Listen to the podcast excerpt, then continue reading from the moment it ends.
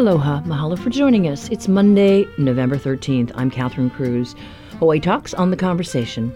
Pushing back, hundreds of people crowded the entrance of Ala Moana Beach Park this weekend, calling for the end to bombing in Palestine.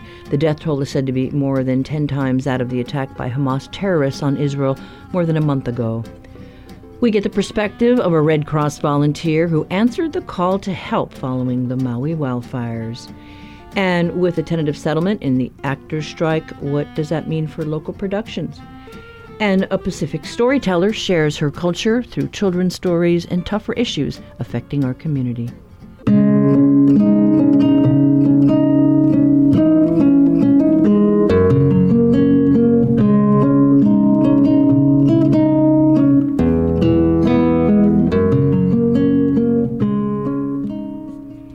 This is The Conversation on Hawaii Public Radio. I'm Catherine Cruz.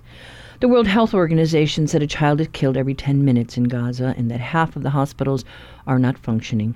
Last week in one day, there were reported five attacks on five hospitals. Over 1,200 Israelis and 11,000 Palestinians, mostly children, are dead. Today, the New York Times reports that the Israeli Defense Forces are at the gate of Gaza's main hospital, Al Shifa, which no longer functions after three days of no power. More than 1.6 million are now displaced. Citizens are protesting across the globe, including here on Oahu. Hundreds lined the corner of Ala Moana and Atkinson this past Sunday afternoon. Free, free Palestine! Free, free Palestine! Free, free Palestine! Occupation is a crime! Occupation is a crime! Among those in the crowd this weekend, Hakeem Ouansafi and Imani Altemus Williams. Ouansafi is with the Muse- uh, Muslim Association here in Hawaii, and Altemus Williams is with the Jewish Voice for Peace Hawaii. We hear first from Ouansafi. Well, we all gathered uh, the Christians, the Jews, the Muslims, people with faith and no faith, with one common goal stop the war, stop the killing of the innocent civilians, stop targeting infrastructure of civilians, stop bombing hospitals. How difficult is it? How difficult is it for our politicians to say to Netanyahu's regime, a far right regime, stop targeting innocent life, start targeting civilians. These are children that are dying. Over 5,000 children has been massacred. One and a half million people have been kicked out of their homes. It's a pure ethnic cleansing and genocide in front of our eyes. So we are here to say to our president and to our elected officials, push Israel. We give them billions of dollars. The minimum they can do is to listen. It is not sufficient for uh, President Biden to say, I asked Netanyahu and he said no. Who is Netanyahu to say no? We give them billions of our taxpayers. Stop the armament. $360 million of bombs so they can replenish to drop more bombs on innocent civilians. it, it is heartbreaking, you know, because you're hearing stories that, oh, uh, Hamas, you know, has their tunnels underneath the hospitals, and you're just thinking, you know, how can that be when, you know, there, like you mentioned, children are dying in those hospitals. There's fuel and water issues, medicine. This, this has never been about Hamas. I mean, the West Bank, people are suffering and dying and killing. There is no Hamas in West Bank. So the, the, the, idea that they're doing this because of Hamas is absolutely false. It is not about Hamas. It is about gaining more land. It is exactly about ethnic cleansing. They're finding a reason that they want. If it is about Hamas, why is it that they're still bombing and killing civilians in the West Bank? It is not controlled by Hamas and it is not managed by Hamas. And the fact of the matter is, if bunch of terrorists go to the World Trade Center and hide there, well, you're gonna bomb the entire center, kill tens of thousands of innocent people so you can get 10, 20, 30. It is absolutely absurd. It is absolutely nothing. And how, how can you even say that when international community and international doctors has said in the hospitals there are no Hamas, there are children there are nurses. How can you bomb ambulances and entrances? How can you stop water and food? It is absolutely ludicrous to use an excuse that it's Hamas. This is not about Hamas. And then, do you uh, have friends and family over there in that area, you know, th- that have been living through this? We have hundreds of Palestinians in our community, and all of them know of few people who've been massacred. Uh, i- i- this has been ongoing for years. The open air prison. But I mean, recently with this, Re- in the last month. thing, yes, yes. We have people who have been deeply affected. We have people who lost their families. We have a family that lost seven members of their families. Someone here. Yeah, someone here in Hawaii. And they're afraid to speak because the, the, the, the, the government of Netanyahu has says anybody who speaks against the war is supporting terrorism. It is absolutely absurd that the people that saying stop the war, stop the killing of civilians are terrorists, and those who say continue the war, continue killing the civilians, those are, are, are, are the good people. And then, you know, it was not that long ago where we were living the Muslim ban and there were threats against members of our community. Is that still ongoing today? Well, this, uh, this conflict and the actions of uh, Biden and, and, Netanyahu uh, has certainly affected uh, the Muslim community more than any other community. I mean, there are Zionist groups that are intent and causing trouble for the Muslims, threatening the Muslims, and that's ongoing. Uh, it, it happened after 9/11. We see it again now happening, and this is this is not what the aloha spirit is all about. And that's why we came here today in full force. There is not the majority of people here are Christians and Jews and Buddhists and others. The minority here are Muslims, but they all have one common goal: stop the killing of the civilians. And I know that they were talking about trying to negotiate a pause, and yet, you know, uh, folks are saying a pause is not good enough. But if we could just get a pause, if we can't get a ceasefire, It, it really make, doesn't make any sense to say to the people, we're going to give you four hours before we start bombing you for 20 hours. How is that? How is that possible? How can a family of innocent people or doctors care for their for their sick people if you tell them I have four hours? It is not four hours. Then I'm going to bomb you for 20. It- it is nothing but a political maneuver. It's a political to say we're trying to do something. There is nothing short of a ceasefire for the civilians, for the hospitals, for the schools, to get the injured cared for, to bring food and medicine and gasoline that's needed and generation. That's the only thing that's gonna work. A pause for four hours, then we're gonna bomb the hell out of you for 20 more hours. It does not make sense. That was a very passionate Hakeem Ouansafi, the head of the Muslim Association of Hawaii, who is calling on the Hawaii congressional delegation to press for a ceasefire in this latest chapter of the Middle East conflict. For another Oahu resident, a visit to Palestine opened her ears to the misery playing out on the other side of the world. Imani Altemus Williams, who is Jewish, grew up in Hawaii and was trying to make sense of the latest developments. I'm here today as a Jewish person, as a woman of color, um, someone who's also grown up here in Hawaii in another occupied place, who feel very strongly that, especially as a Jewish person, that I can't, I know what genocide feels like, I know what oppression feels like, and I don't, I cannot stand for the oppression of any peoples, especially with what Israel is doing in our name and saying that as Jews that this is what's going to make us safe. I don't think that this is making anyone safe, and I think we'll all be free when all of us are truly free, which means Palestinian freedom and liberation as well. And it was just a little more than a month ago that we saw what happened with the Hamas terrorists attacking those poor people, you know, at the music festival, at the kibbutz. It, it was just so sad to watch.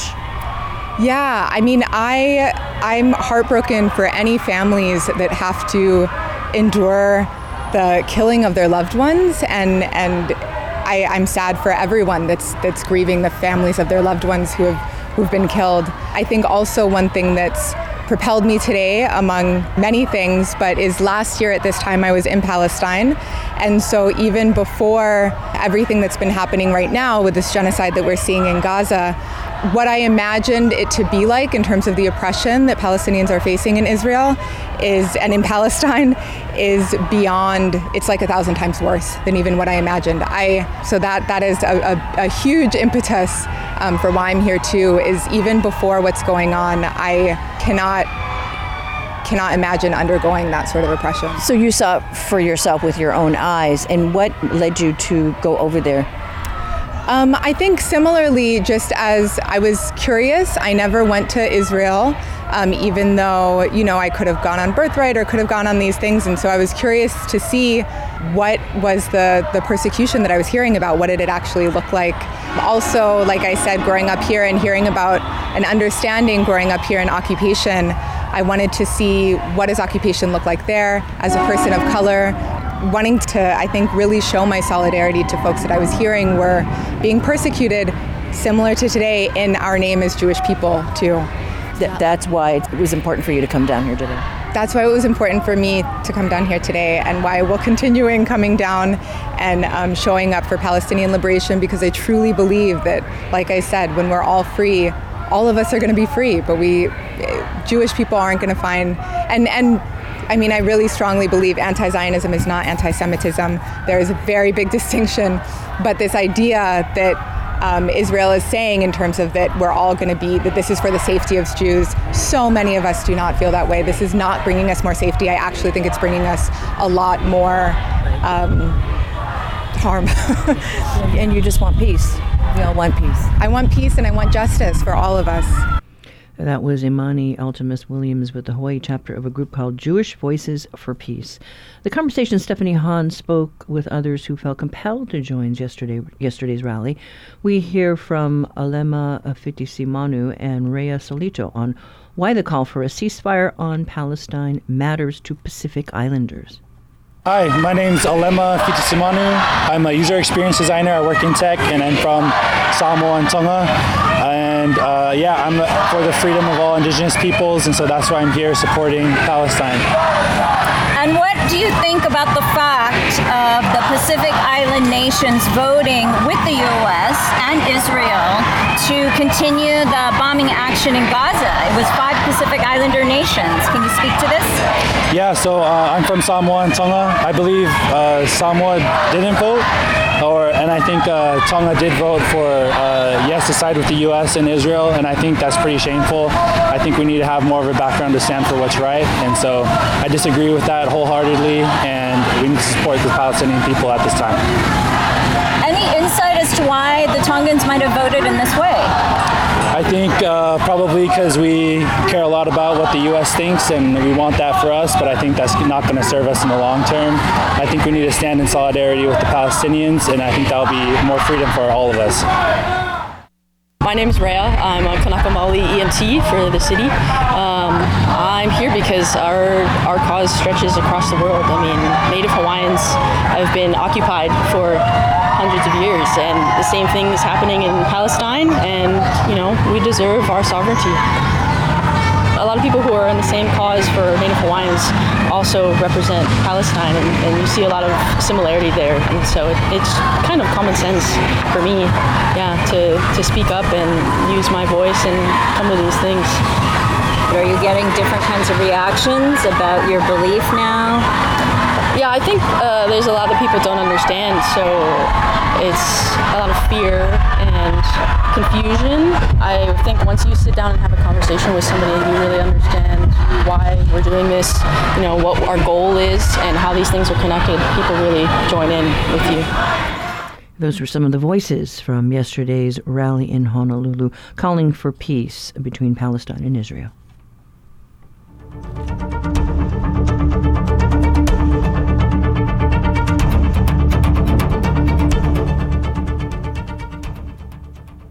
This is The Conversation on statewide member supported Hawaii Public Radio. Coming up, your backyard quiz.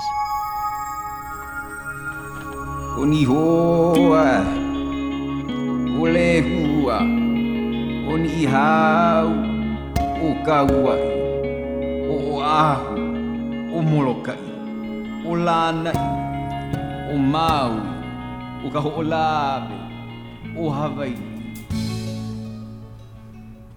Today we're going back into history to look at the beginnings of Okolehao, also known as Hawaiian moonshine. The process of creating an alcoholic drink dates back to the 1780s when Captain Nathaniel Portlock made beer from the root of the ti plant for sailors. Back then, Native Hawaiians consumed ava, derived from the ava plant, uh, native to the Pacific Islands, but this was non fermented, non alcoholic, non hallucinogenic, and non addicting. Ava was considered sacred and was highly regulated for ceremonial purposes. A decade after beer was first made, William Stevenson, an escaped Australian convict, modified the fermenting process and developed a local spirit. He showed Hawaiians how to distill a mash of these fermented roots in iron pots. After perfecting this technique, Okolehao consumption skyrocketed. In fact, King Kalakaua loved it so much, he was said to have granted a full royal pardon to a man once in prison for making illegal moonshine. For today's quiz, what were those iron pots originally used for? Call 808 941 3689 or 877 941 3689 if you know the answer. The first one to get it right scores an HPR reusable tote bag.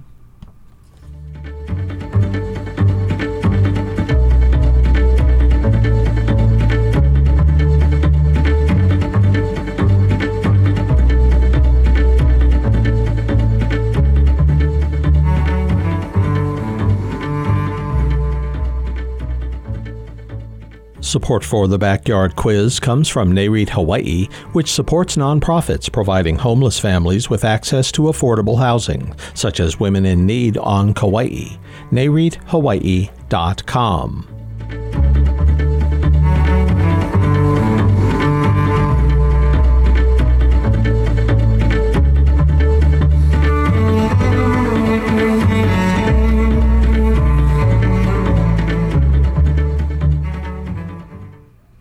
It's been a little more than three months since the wildfires on Maui. Oahu resident Tom Holowak is just back from his second stint as a Red Cross volunteer there on the Valley Isle. Uh, the retired uh, theater manager reflected on his experience after jumping in to help when there was a great need. He is resolved to help our community become more resilient. They had 11,000 volunteers in Hawaii and 3,000 of them in Maui alone. So we were trained and then told to stand down because they had enough. But then the next week they called and said, you know, we really need some people from like other islands who can come who know Hawaii because the people from the mainland just needed help in understanding how to deal with our culture. Most of all, just sitting down and talking story with people because you're dealing with people who've just had literally the worst day of their life. And they weren't just boxes to check off on a form. You just really had to pull it out of them. So uh, I spent three weeks there the first time, and uh, that was I was one of the second wave. The first wave was really all people from the mainland. I mean, there are people on the mainland and, and all over the country, really, who have a knapsack packed and ready to go. And they say, you get out on a plane tomorrow, and that's the caliber of people who are here. And right, then, whether it's a hurricane, typhoon, you know, you exactly. As a matter of fact, a lot of people don't realize, as I did not, is that the Red Cross sends somebody to respond to every single house fire in the country even here. There are people who work four shifts and have a phone tree uh, and do that. Obviously, this was the largest disaster to happen in a long time, so they brought a huge number of people from the mainland who were able to jump in and respond as quickly as possible.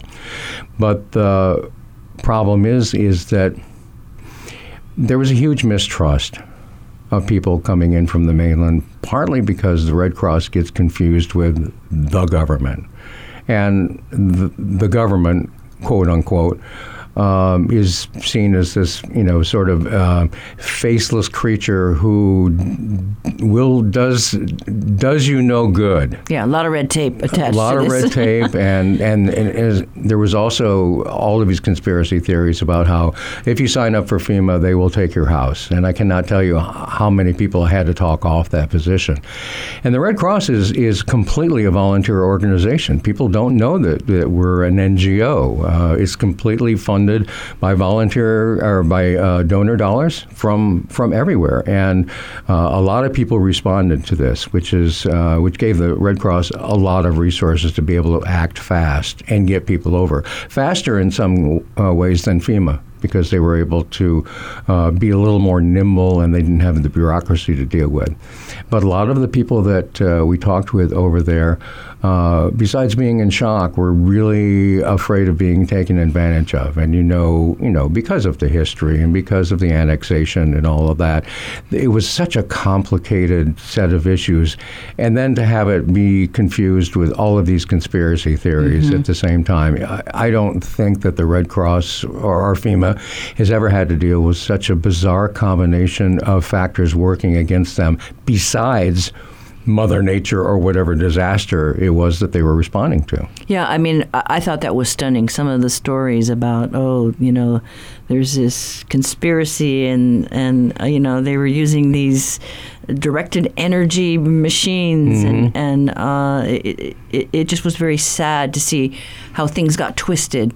When you knew certain facts, and then you know you Yeah. had out these outside forces just turn it all awry. Yeah, and and people were saying, well, why aren't they telling us anything? Why are they putting up these black walls? What is it they're trying to hide? And everyone was tiptoeing around the fact. Uh, the responsible people who knew what was going on, they're saying, why can't we go in there? And at that point, no one wanted to say the words, well, because there are cremated human remains everywhere, and we don't know exactly where or how to find them. And we don't wanna disturb them. We can't yeah. disturb any of that, but no one wanted to say those words. So there was, in general, a lack of communication, which was one of the things that the Red Cross kind of had to go in and um, and help with because.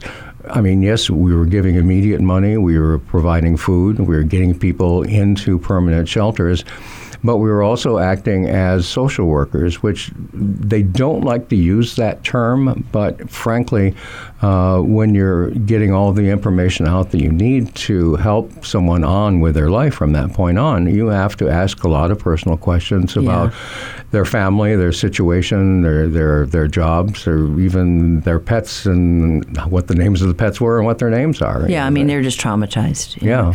And so, you know, when you went over there the first time, uh, you shared that, you know, you were, what, sleeping uh, in the gym, right? In the gym, yeah. It was um, typically, well, we, we think of a disaster. After a disaster, everybody gets housed in the gym. And, and in this case, they were in the War Memorial Auditorium.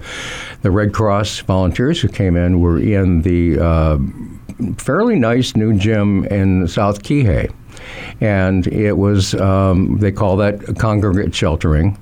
And so um, it was uh, it was it was actually kind of funny trying to describe it to my wife. I said, okay, it was like um, summer camp, a co-ed sleepover, and you've got uh, mostly senior citizens, you know, mostly people who are retired, and and uh, people had various combinations of you know pajamas and things that they were sleeping in, and you know, eh, but it was all very you know innocent. And then um, we would turn the lights off at ten and on at six. Very sharp curfew. All of a sudden, it was completely dark.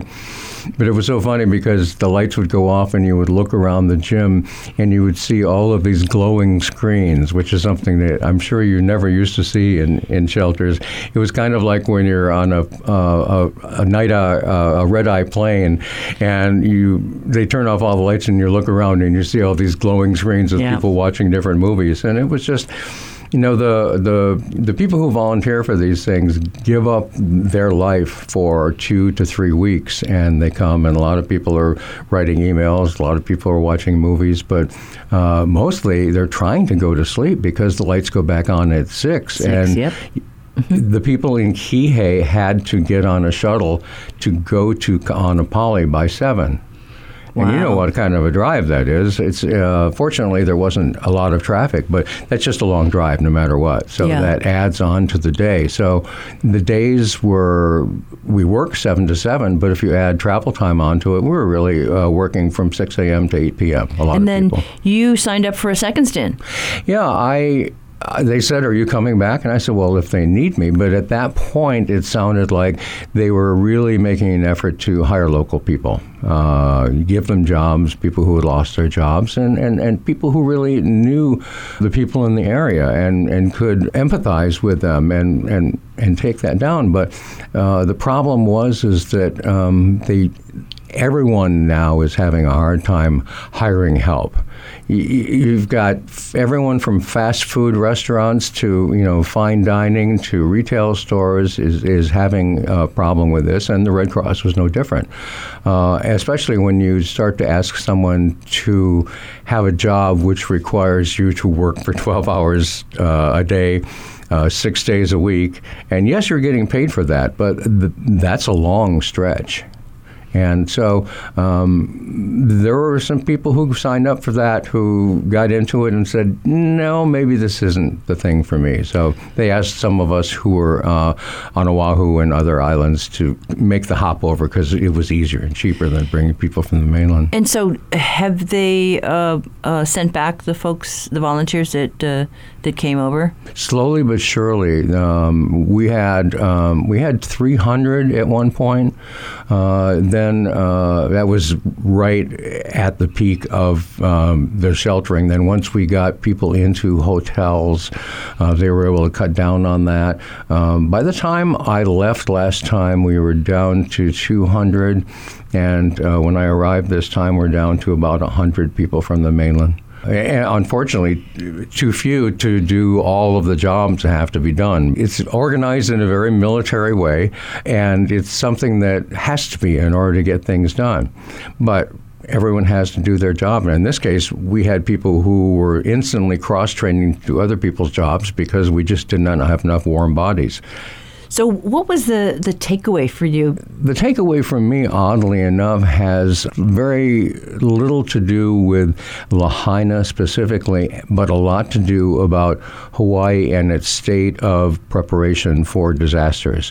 I have gotten very interested in it now, and I told someone that maybe this was a message from the universe that it's something that I need to, to do because the main attitude that I saw from a lot of the people there was there was certainly gratitude, but there was frustration because in the beginning it was just hard to get information, it was hard to get supplies, and in fact, people expect even though the government is this this hated uh, institution, people still expect the government to descend like Deus ex machina from the sky and, and drop in immediately and save you with supplies. And what everyone needs to understand is that doesn't happen. And it's not because the system is broken, it's just because the logistics of doing it are massive and the wheels start at zero and they have to start turning. We all need to be prepared much more than most people I know are prepared for any kind of disaster. So you really feel then the need to help us become more resilient? I do. I said to someone, trying to be philosophical, but I said, when bad things happen to good people, everybody says why. And what I hope is that the poor souls who gave their lives uh, during this event if that happened in order to make us all more aware that we all need to save ourselves first, we all need to put the oxygen mask on ourselves first and then take care of the kids and, and everything, then maybe their sacrifice will not have been in vain because the lesson that we have learned from unfortunately losing all of these all of these people who are in our ohana is that the ohana takes care of itself, but you have to take care of yourself so that you can take care of the rest of the ohana. And I think that what happened with people throwing supplies in boats and coming over from Molokai and doing whatever they could to, to get things in there, it, it's kind of a unique Hawaii thing. If we don't have our own disaster supplies and we do have to hunker down for a hurricane, if you go to a hurricane shelter, there's no food or water there. People don't understand that. And then after the hurricane passes, if something's happened to your house, then they start to deliver food and water and things like that. But it takes time. And we are the ones that we've been waiting for. That's basically the message. That was Kailua's Tom Holoak, who was sharing his experience as a first time Red Cross volunteer. He just completed his second stint assisting with the disaster response following the Maui wildfires.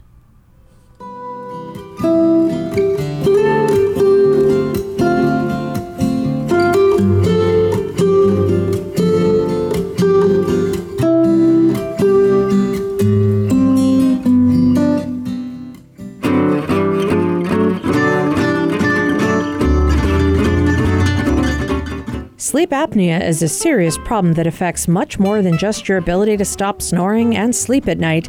I'm Dr. Kathleen Kozak. Join me today on The Body Show. We'll talk about different ways to treat this potentially life-threatening condition. That's today at 6:30 on The Body Show.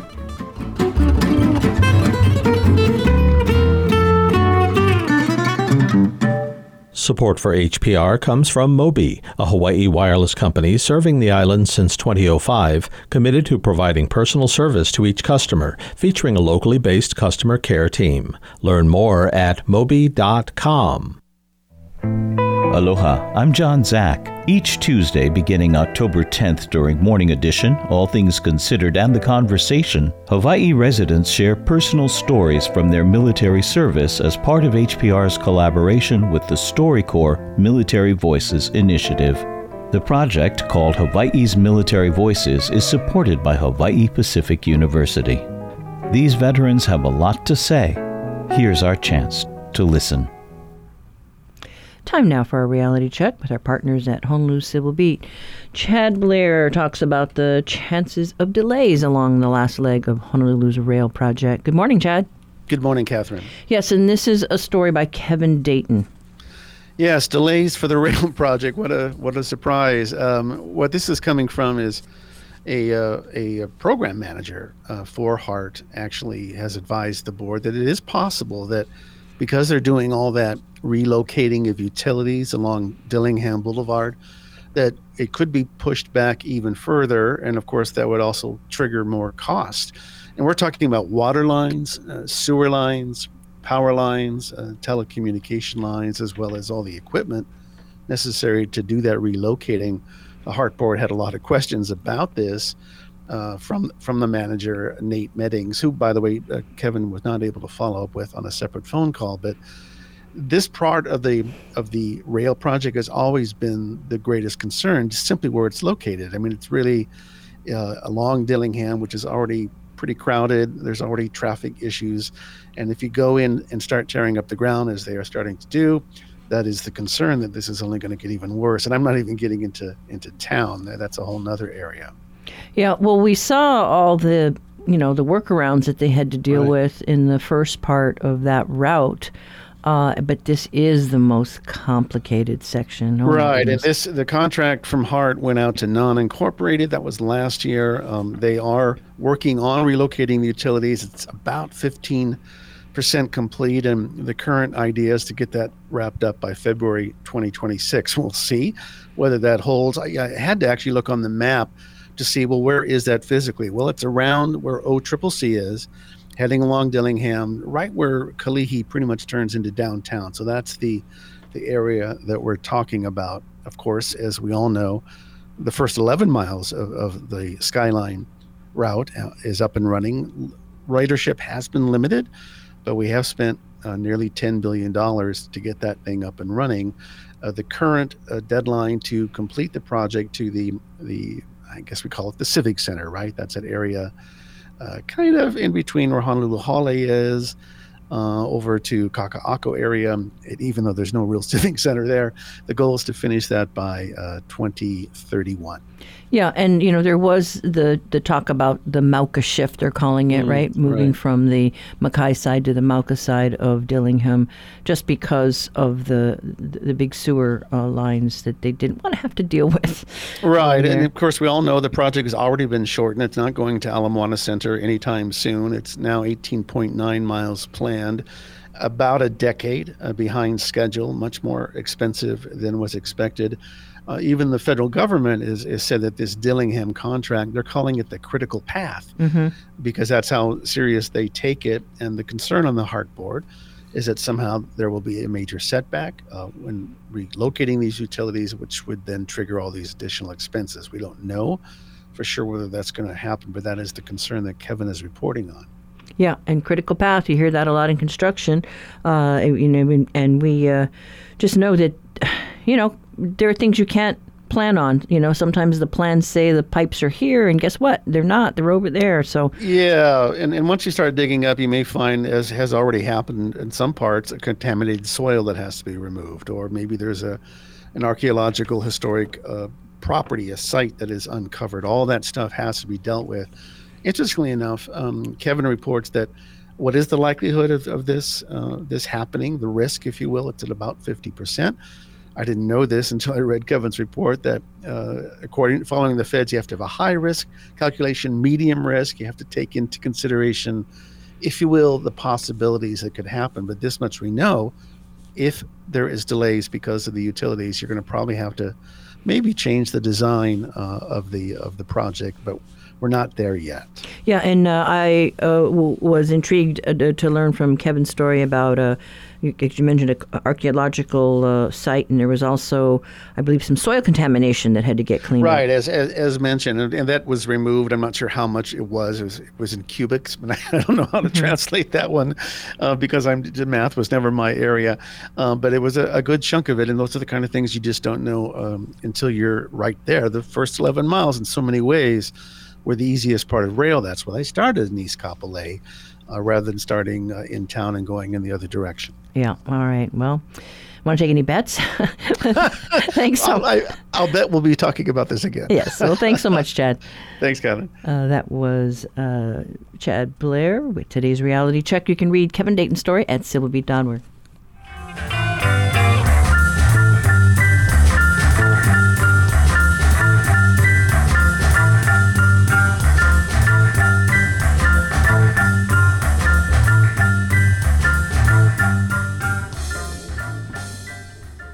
The 118 day actor strike came to an end last week. The strike shut down the major film and television productions in our state, which put hundreds of industry jobs on hold. So, what exactly did the union gain, and how does it impact local jobs? The conversation's Russell Subiono talked with SAG-AFTRA local board president Andy Sickink this morning. There were three really important parts that we needed to combat. We were losing wages. Basically, everyone was down due to inflation, but we were down due to not bargaining previous contracts for high enough rates across the three year term. So this time around, we really bargained hard, and that's why we ended up in that 118 day strike. So we ended up getting basically almost 11%, I believe, across the first year as a wage increase, which is unheard of. But again, we were down. We were making less than we were making even six years ago, partly due to inflation and partly due to just not increasing across the contract. And it seems like the biggest issue, uh, aside from the wages, was the use of artificial intelligence and actors being yep. generated by computers instead of real people being hired for roles. Can you talk yes. about why that was such a source of contention? Right, right. Like I said, wages are always important, but AI was huge because basically it's replacing workers. they, in past, have come on island and shot movies and scanned people's faces and replicated them by a computer to make it look like the crowd is huge. That may seem innocuous, but then they banked those faces in a video digital banking storage.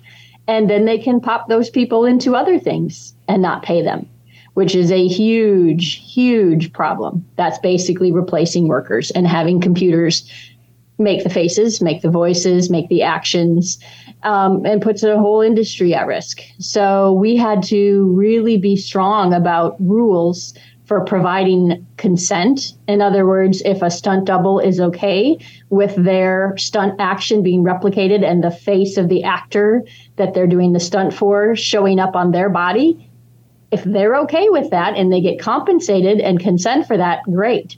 But then they are not giving permission for that performance to be used again in another thing where they may be not getting paid. So there's a lot of particular complicated rules to it. But basically they were they were already using AI and just not paying people for it, not paying actors for it. I think Scarlett Johansson hit the news last week making a replica that looks exactly like Scarlett Johansson with no permission from her whatsoever. So yeah, it's it is a big deal, and that was part of what we fought for. I don't know if we got everything we wanted because this was the first part of the fight. I, I see AI getting to be a bigger and bigger deal in every industry. Judging from what you just said, so it's not just studios saying, "Oh, we're we're not going to hire any you know actors for this project. We're just going to AI generate some of the actors for these roles." But it's also the use of their likeness in perpetuity, right? It's uh, can you explain to the audience how that impacts things like residuals and future pay? So basically, at a point before these negotiations, they would scan you and pay you just for a day of pay. And then they could use your image however they wanted because there were no rules at the time. So you don't make any future monies on that. So you're performing, it's your face, it's your voice. Imagine them taking your voice, Russell, and using it again and again and not paying you for it. And part of the way we make money in television for sure is that when an episode re-airs, like I did a Hawaii Five-O and I'm a I'm a spy in the episode, when that re-airs, I can get some more monies for that because I get a share in that success, the, the fact that it made it to be re-aired and people want to watch it again. It's sort of crazy to me that they would be able to use and possibly go back in time, take a little baby Tom Holland when he was trying out for Spider-Man and use that performance without his consent. So it's it's a big deal. It impacts the life of our career. It, it basically is going to eliminate the human element. We we all our voices, our likenesses could be replicated by computers. And it's it's pretty amazing how close it is to that point.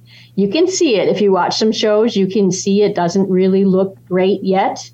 But think about the early toy stories of the kind of real life thing to what we have now. It, it's it's growing by leaps and bounds not not even yearly monthly they're getting better and better and better at this AI replication. So, yeah, we're fighting for consent and compensation throughout the time and enough time notice. Let's say you sign on to a project and you're not aware that it's going to be using AI. You get a 48 hour notice. There's all sorts of fine print that we're trying to make sure so that the uh, performer will know. The performer will get a choice and if they're going to be part of this. And just to go back to wages for, for a brief moment, when we look at the the increase in streaming and streaming services and the demand for streaming in the last say 10 years or so maybe even further back than that it seemed to me that streaming was starting to make a lot more money than they were paying to actors right. to be in those productions. That's very true. The problem with streaming was the the difference in platform. In other words again, I, will go back to Hawaii Five O because that's a show that twice now has been successful here in Hawaii. But in in the old days, you would perform and you would get a residual, and that would count towards your total wages for the year. It would also help to add to your retirement fund, your pension, your health and benefits. But what we saw happen in the last few years when streaming really took a stronghold things were being made like they had been for network television, but not being compensated for it. So we went from most of the union members at one point could qualify for health benefits. You have to earn $26,000 in a year to qualify for health benefits. In the last year, only about 20%. So 80% of our actors, our performers, were not able to even earn a minimum to get health coverage. And that is the difference with streaming. So, assuming that the agreement is ratified by the members, what comes next? Does everyone kind of just pick up where they left off? Productions that shut down, especially on island, that had to shut down immediately because they were on strike, they will probably be the ones that are able to pick up quicker. But you do have crew and cast that have picked up odd jobs and things to keep to make ends meet. You have equipment that's been put away and shuttered. You have sets that have been struck and put away. I would be surprised to see some of the regular shows starting up maybe, maybe at the start of December. I know there's been talk of, of that. Like I said, there was a few smaller projects and some movies that, that stopped on a dime. I would expect that those might pick up in the next week or two. And so it sounds like there might be a little bit of a transition period where things need to get ramped up, maybe a, a few yeah. months or so before new projects can come in. and that's if it gets ratified. And and, and I hate to sound negative about that, but but I mean it, it is an important piece where people feel like they really walked that line and they really suffered for it. So they're going to want to understand it. And this is only for three years. Then we're going to have this fight all over again three years from now. Andy, thank you so much for your time this morning. Thank you, Russell. That was SAG-AFTRA local board president Andy uh, Sickink and HPR's Russell Subiono talking about the impacts of the New Deal between the Film and Television Actors Union and Hollywood studios.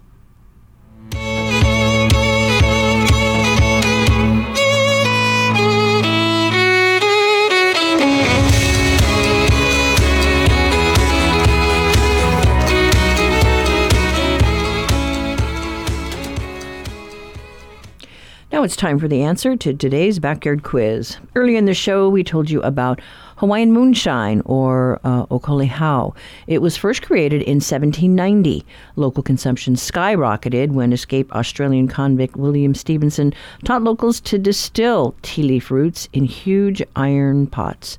King Kalakaua's love for okolehao prompted him to issue a full pardon for a man brewing it illegally. In 1889, a bottle of uh, okolehao was smuggled into the World Exposition in Paris where judges officially awarded the bronze medal to the government of Hawaii for the concoction. In 1915, it took first prize for excellence at a spirits competition in San Francisco. For today's backyard quiz, we asked you to tell us the original purpose of the iron pots that okolehao was made in. The answer they were used by whalers to liquefy whale blubber, and because two iron pots side by side resembled a person's backside, the Hawaiians called the booze okolehao, which translate translates roughly as iron bottom. And our winner today, Bobby from the Big Island. That's today's quiz. If you have one, send it to talkback at hawaiipublicradio.org.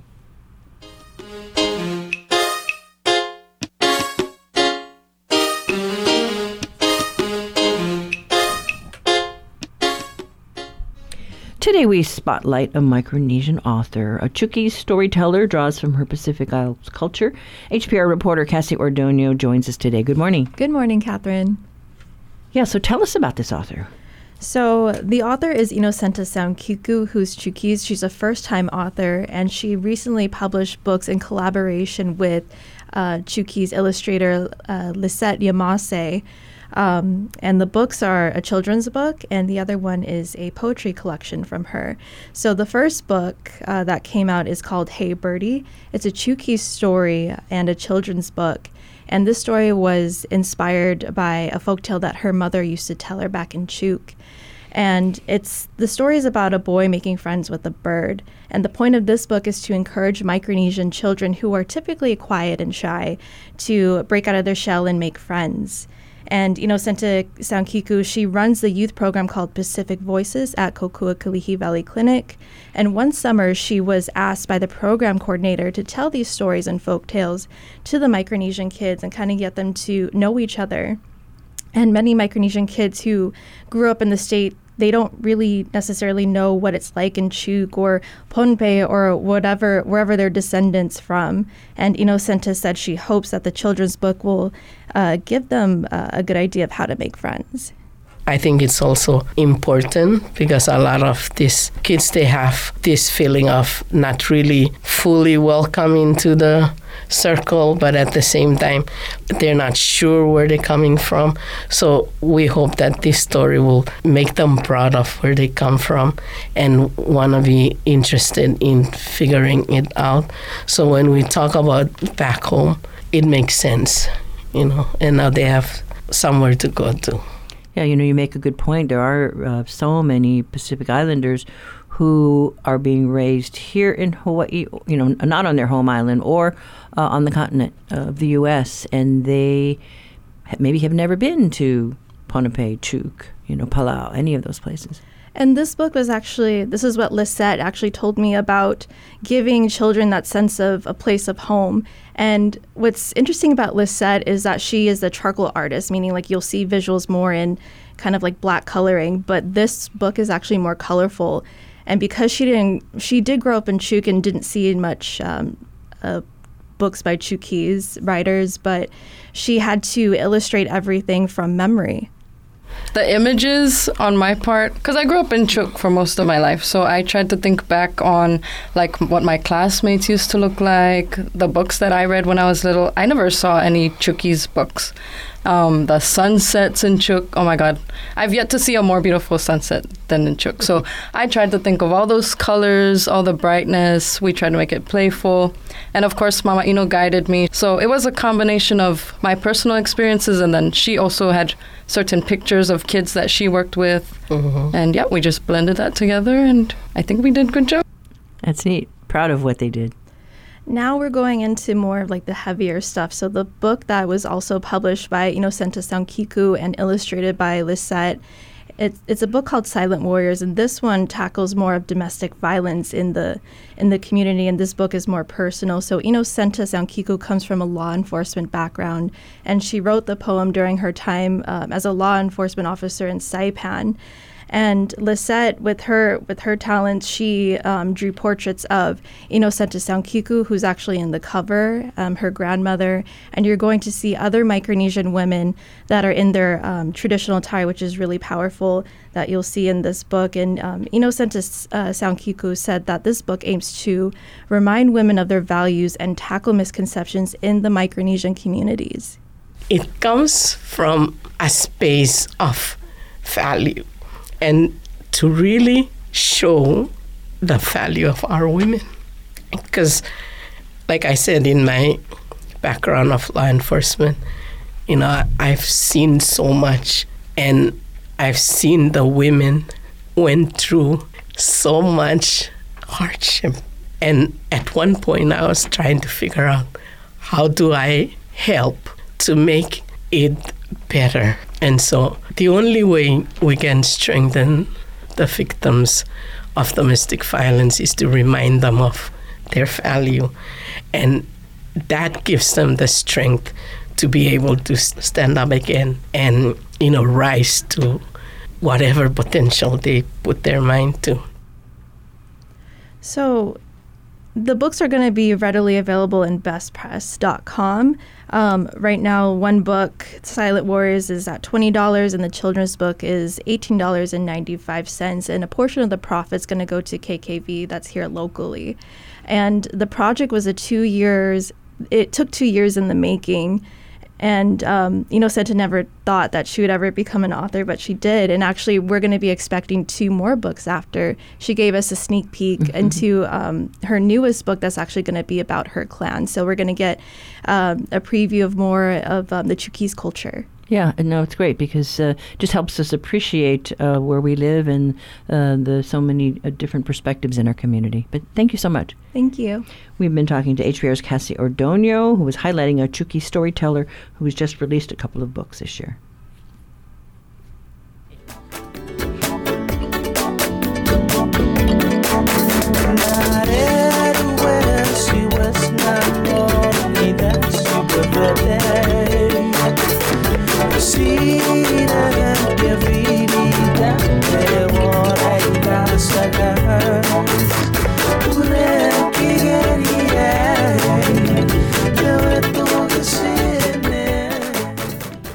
Well, that does it for us. We're out of time.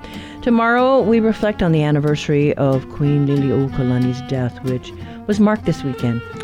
What are your thoughts about the conflict with Israel and Palestine? Call our talkback line, 808 792 8217. You can find the conversation uh, segments on our website or uh, look on Spotify, Apple, or anywhere else you tune in for podcasts. I'm Catherine Cruz. We'll be back tomorrow with more of the conversation.